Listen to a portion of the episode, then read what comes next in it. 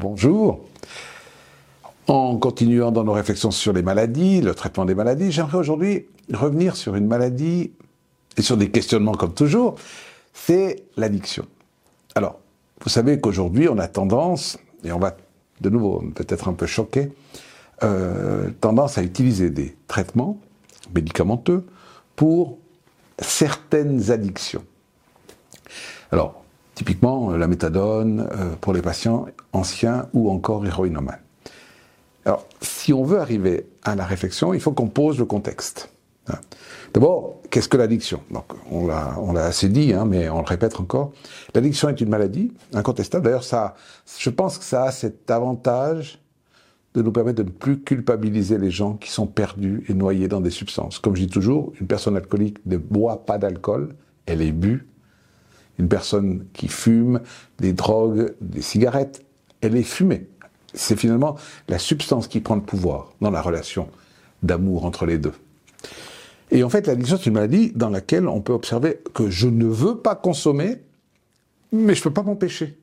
Donc, c'est, c'est, imaginez-vous bien, quand vous prenez une cigarette, que ce n'est pas vous qui lui dites « viens », c'est elle qui vous dit « viens ». C'est toujours comme ça, les choses. Et aujourd'hui, ce que l'on sait, c'est que euh, les addictions, c'est des maladies qui se développent pendant l'adolescence, particulièrement, parce que le cerveau de l'adolescent est en travaux. Après, disons que l'addiction... Elle, a, euh, elle va se développer, elle peut se développer à d'autres moments, mais parce que le cerveau de l'adolescent est en travaux, il est d'autant plus fragile.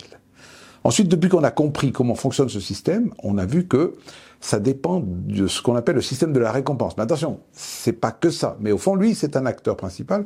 Et toute molécule qui va modifier la sécrétion de dopamine va induire un mécanisme de mémorisation qui, avec un certain temps et dans un certain pourcentage de personnes, développaient ce comportement amoureux et qui nous rend esclaves d'une substance.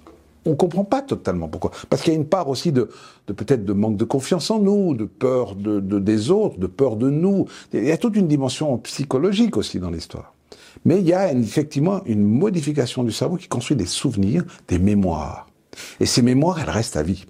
C'est pour ça que Le, le, le problème aujourd'hui, c'est que la, la, l'addiction, si on veut, elle va jouer sur un système du cerveau qui fonctionne très bien. C'est, j'ai envie de quelque chose que je ne connais pas. Ça, c'est la curiosité, l'hyperactivité de mon cerveau qui va m'amener à me dire, oh, ça je connais pas, j'ai envie d'apprendre.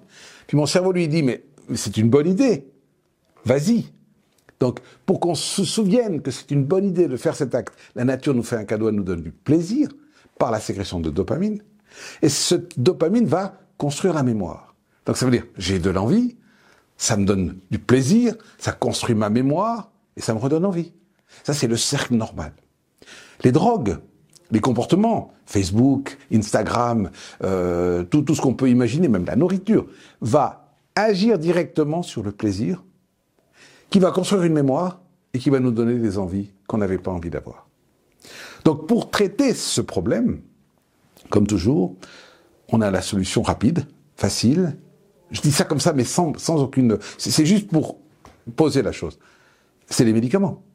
Parce qu'au fond, si on revient à, une, à un traitement particulier, c'est l'héroïne. Bah, la consommation d'héroïne, c'est, c'est terrible, parce que l'héroïne, c'est, c'est, en, en quarante minutes, il n'y en a plus. Elle est, elle est éliminée, elle se transforme en morphine, elle va se transformer.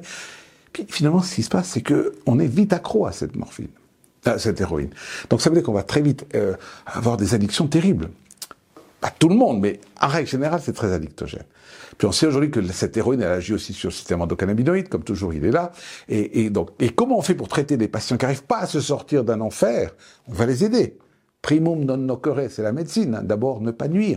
Donc on se dit, ben, pour qu'il ne souffre pas, je vais lui donner quelque chose qui fait qu'il aura moins envie de cette héroïne. Et au départ, et ça fait bientôt cinquante, soixante, soixante-dix ans qu'on est dans ce principe-là, mais enfin, les choses évoluent, mais là, on n'a pas tellement évolué, on donne la méthadone. Puis la méthadone, elle fait quoi? Ben, si l'héroïne agit en donnant du plaisir, la méthadone bloque le système qui permet ce plaisir. Donc au fond, euh, soulage biologiquement une envie et petit à petit permet à notre corps et à nous-mêmes de reprendre un peu pied. C'est une forme de bouée de sauvetage incontestablement intéressante. Mais le problème, c'est qu'aujourd'hui, ces gens qui sont traités à la méthadone le sont depuis trente, quarante, cinquante ans. Puis qu'on voit même maintenant qu'on change de façon de traiter, on leur donne du sevrelon, c'est-à-dire de la morphine. ou alors même de l'héroïne. Donc on traite un patient héroïnomane à l'héroïne. Il y a un truc qui ne va pas. Parce que si je reviens à mon système de neurologie, notre corps va être trompé par une drogue et il va construire des souvenirs desquels je ne peux pas me libérer si je ne reconstruis pas de nouveaux comportements. Or, en donnant un médicament duquel on veut se libérer, je vais induire des mécanismes de mémorisation qui me font, ne me permettront jamais de sortir de cet enfer. Donc là, je ne suis pas sûr que c'est une bonne approche. Je ne suis pas sûr.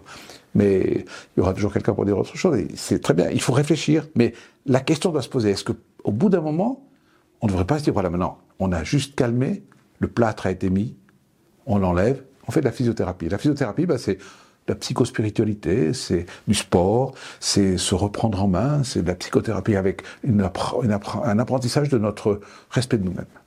Bonne semaine.